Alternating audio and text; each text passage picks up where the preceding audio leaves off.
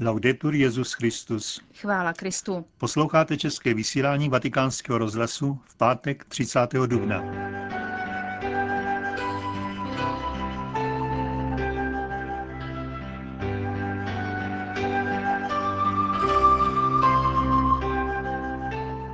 Na moravském poutním místě Velehrad se dnes konalo poslední rozloučení s kardinálem Tomášem Špidlíkem. Benedikt XVI. se dnes dopoledne setká s 50 účastníků plenárního zasedání Papežské akademie sociálních věd.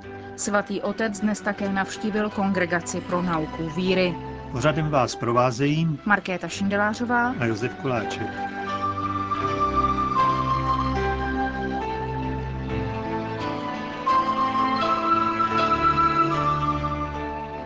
Zprávy vatikánského rozhlasu.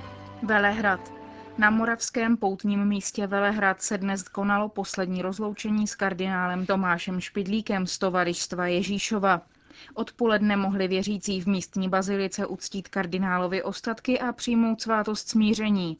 Ve 14 hodin se tu konala modlitba věřících za zemřelého se zpěvy z východní liturgie v podání Moravského cherubínského sboru a v 15 hodin modlitba růžence. Poté byla čtena zaslaná poselství a v 16 hodin začala zádušní mše svatá.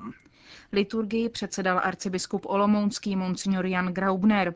Účastnili se jí čeští a moravští biskupové, kněží, spolubratři z tovarištva Ježíšova a další řeholníci a řeholnice, četní zástupci ekumeny, samozřejmě nejbližší rodina a, jak řekl ve svého míli olomoucký pomocný biskup Josef Hrdlička, zástup duší zpřízněných s otcem Tomášem. Biskup Hrdlička ve své homilí uvedl paralelu mezi čteným evangeliem o setkání z mrtvých stalého Ježíše a apoštola Tomáše. Tomášovi otázce vděčíme za Ježíšovu odpověď. Kdo se hodně ptá, hodně se dozví. Kdo se ptá Ježíše, přijme útěchu a naději větší, než čekal. A tady se jedná nyní o podobné setkání. Otec Špidlík nás učil ptát se a hledat odpověď. Šel cestou, která se jmenovala Ježíš, řekl biskup Hrlička a přidal k tomu další paralelu. S podobenstvím o dobrém pastýři, kterého ovce poznají po hlase. Připomněl své první setkání s otcem Špidlíkem po návratu z exilu, kdy ho jedna z kolem jdoucích poutnic poznala po hlase, který po dlouhá léta slýchala z vysílání vatikánského rozhlasu. Jeho hlas neumlčeli ani rušičky, podtrhl biskup Hrdlička. A v závěru své homilie dodal třetí paralelu. Ve Velehradské bazilice stojí dvě sousoší, apoštolů Petra a Pavla a slovanských věrozvěstů Cyrila a Metodie. Třetí dvojici nyní tvoří olomoucký arcibiskup Antonín Cyril Stojan a otec kardinál Tomáš Špidlík, který bude pohřben nedaleko Stojana. Jeden z dalších důvodů, proč budeme na Velehrad rádi putovat, uzavřel biskup Hrdlička svou homilí. V závěru bohoslužby na zesnulého kardinála vzpomněli v krátké promluvě také mnozí další, například olomoucko-brněnský pravoslavný biskup Simeon. On do života věčného nevstoupil smrtí, protože život věčný je poznání. Žil ho už řadu let a bude ho žít dál, řekl. Kardinál Špidlík byl výraznou postavou katolické církve a naší země. Jsem si jistý, že na jeho odkaz naši spoluobčany nezapomenou, napsal ve svém kondolenčním listu adresovaném provinciálovi českých jezuitů prezident Václav Klaus. V dopise uvádí, že rád vzpomíná na svá setkání a rozhovory se sesnulým. Česká veřejnost ho vnímala jako pedagoga, filozofa, odborníka v oblasti křesťanské orientalistiky a také jako autora zajímavých knih, které byly v posledních letech vydány v českém překladu. Mnozí si ho budou navíc navždy pamatovat díky slavným pátečním rozhovorům ve vatikánském rozhlase. Byl autoritou, která nám měla co říct a již se dalo naslouchat. Napsal ve svém listu prezident Klaus. V kardinálu Špidlíkovi odchází osobnost neuvěřitelné mravní dimenze. Vzdělanec, ale především člověk, člověk rizí, moudrý a prostě lidský, reagoval předseda vlády České republiky Jan Fischer na zprávu o kardinálovi úmrtí.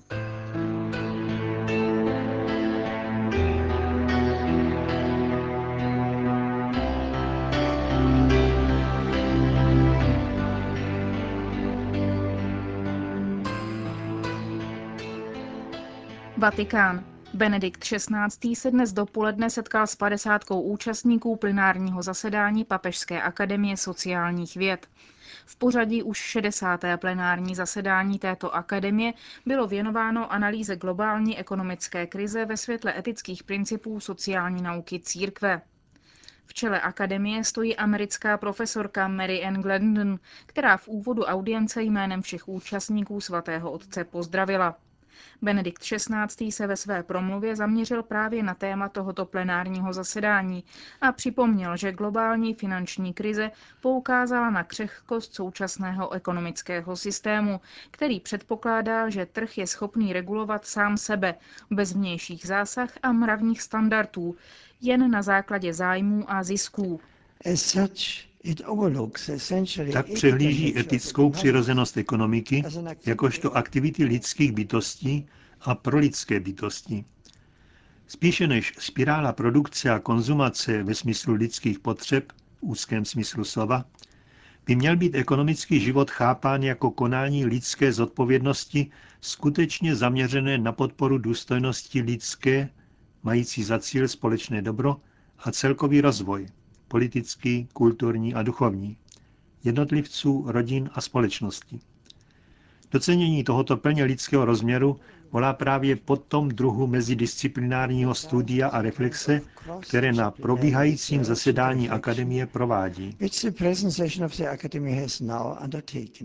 Svatý otec připomněl, že už v encyklice Caritas in Veritate upozornil na to, že je potřeba znovu promyslet pojetí a objektivní standardy, podle kterých jsou posuzovány struktury, instituce a konkrétní rozhodnutí mající vliv na ekonomický život.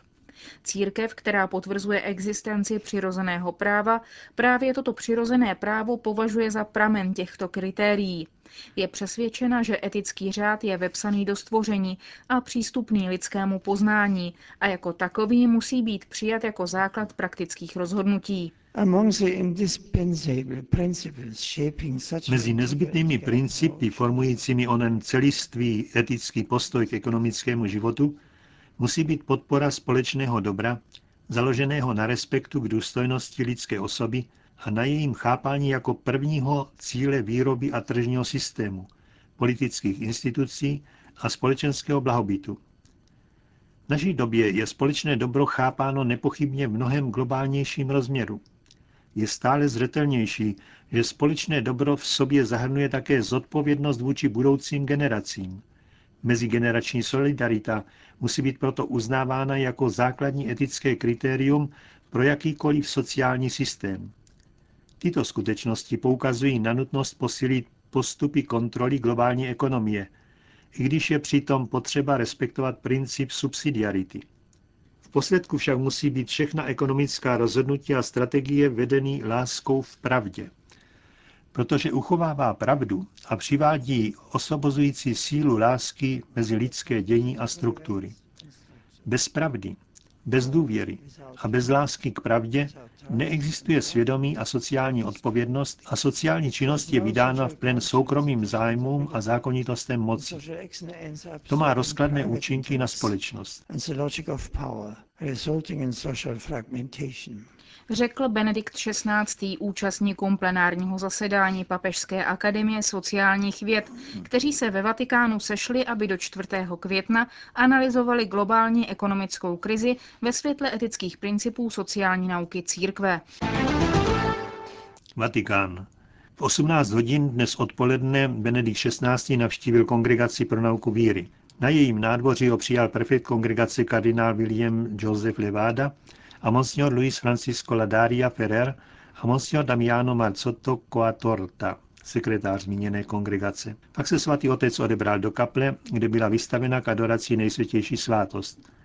Po přivítání Benedikt předsedá liturgii požehnání kaple, kde byly nedávno zakončeny restaurační práce. Po obřadu, v doprovodu představených kongregace, navštívil papež nové prostory archivu a papežské komise Ecclesia Dei a na závěr se v konferenčním sále pozdravil s pracovníky kongregace.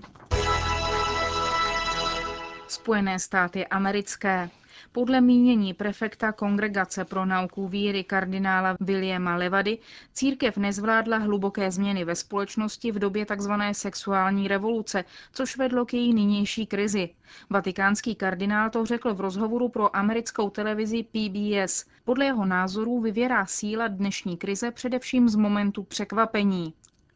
Stal jsem se biskupem roku 1983, říká kardinál Leváda, a mohu říci, že v té době jsem nikdy neslyšel o pohlavním zneužívání dětí duchovními.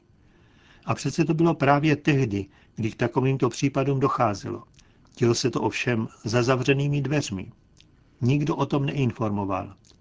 Bylo zapotřebí času, aby bylo možno plně pochopit, jak velkou škodu utrpěli děti. Kardinál Leváda přiznává, že skandály zaskočili nejednoho biskupa. Kvůli tomu biskupem nejsem, řekl mi kdysi jeden z nich, vzpomíná americký kardinál. Bohužel taková byla situace. Ani papež na to tehdy nebyl připraven. Myslím však, že právě Benedikt XVI je tím vhodným mužem, který může převést církev tímto obdobím. Podle mínění prefekta Kongregace pro nauku víry média věnují velmi málo prostoru tomu, co již bylo v církvi, zejména ve Spojených státech, učiněno od roku 2002, kdy přišla první vlna skandálů. Byla přijata opatření na ochranu dětí, jmenována celonárodní komise, která kontroluje situaci, vypracovává každoroční zprávy a byly také realizovány nejrůznější projekty, které zajišťují dětem bezpečnost. Nelze sice říci, že bychom na to mohli být hrdí, ale opatření přijatá církví v Americe mohou být vzorem nejen pro ostatní církve, ale i pro světské instituce, v nichž se pohybují děti. K nedávným žádostem několika biskupů o odstoupení z úřadu řekl kardinál Levada, že se jednalo o demise dobrovolné. Takovéto případy se čas od času z různých důvodů objevují, ale média si jich dříve nevšímala. Nepřekvapilo by mne, dodal kardinál Levada, kdyby došlo i k dalším podobným případům. Itálie. V italském parlamentu se diskutuje o zavedení změn do zákona o daních tak, aby bylo možné vyznačit odpis z daní také ve prospěch papežských univerzit, na které se taková možnost dosud nevztahuje. Zákon v Itálii stanoví odpis 5 promile z daní na volontariát občanská združení a sociální činnost v krajích, na zdravotnický výzkum a na vědecké účely a univerzity. Právě poslední položka by měla být rozšířena také u univerzity papežské. Italové mají kromě toho možnost určit 8 promile daní na potřeby církví, náboženských společností nebo humanitární činnost státu. V posledním roce byl zaznamenán mírný pokles darů na katolickou církev. Suma, která byla vybrána za rok 2009, činila 960 milionů euro. Téměř polovina byla určena na bohoslužebný kult a pastorací. Z těchto peněz jsou také placeni kněží a charitativní organizace italské církve, jak na území Itálie, tak i v různých jiných regionech světa. Bagdád. Kostely jsou opět cílem výhružek muslimských extrémistů, informoval o tom chaldejský katolický biskup Šlemun Varduni. Nadále je nám vyhružováno, řekl agentuře SIR vikář chaldejského patriarchy, a netušíme, co bude dál. Informovali jsme bezpečnostní struktury, ale stojíme před lidmi, kteří jsou všeho schopní. Výzva k rozvážnosti tady nestačí. Za takové situace je zvlášť nebezpečné to, že dosud nebyla ustanovena vláda. Doufáme, že se tak brzy stane. Zvětšuje se také nátlak a působení protestantských sekt, vysvětluje dále chaldejský biskup. Ty sem přišli v závěsu za americkou armádou, mají hodně peněz a prostředků, odvádějí pryč mnohé věřící, ale především vytvářejí problémy ve vztazích s našimi bratry muslimy tím, že praktikují proselitismus. To pak vyvolává extremistické reakce.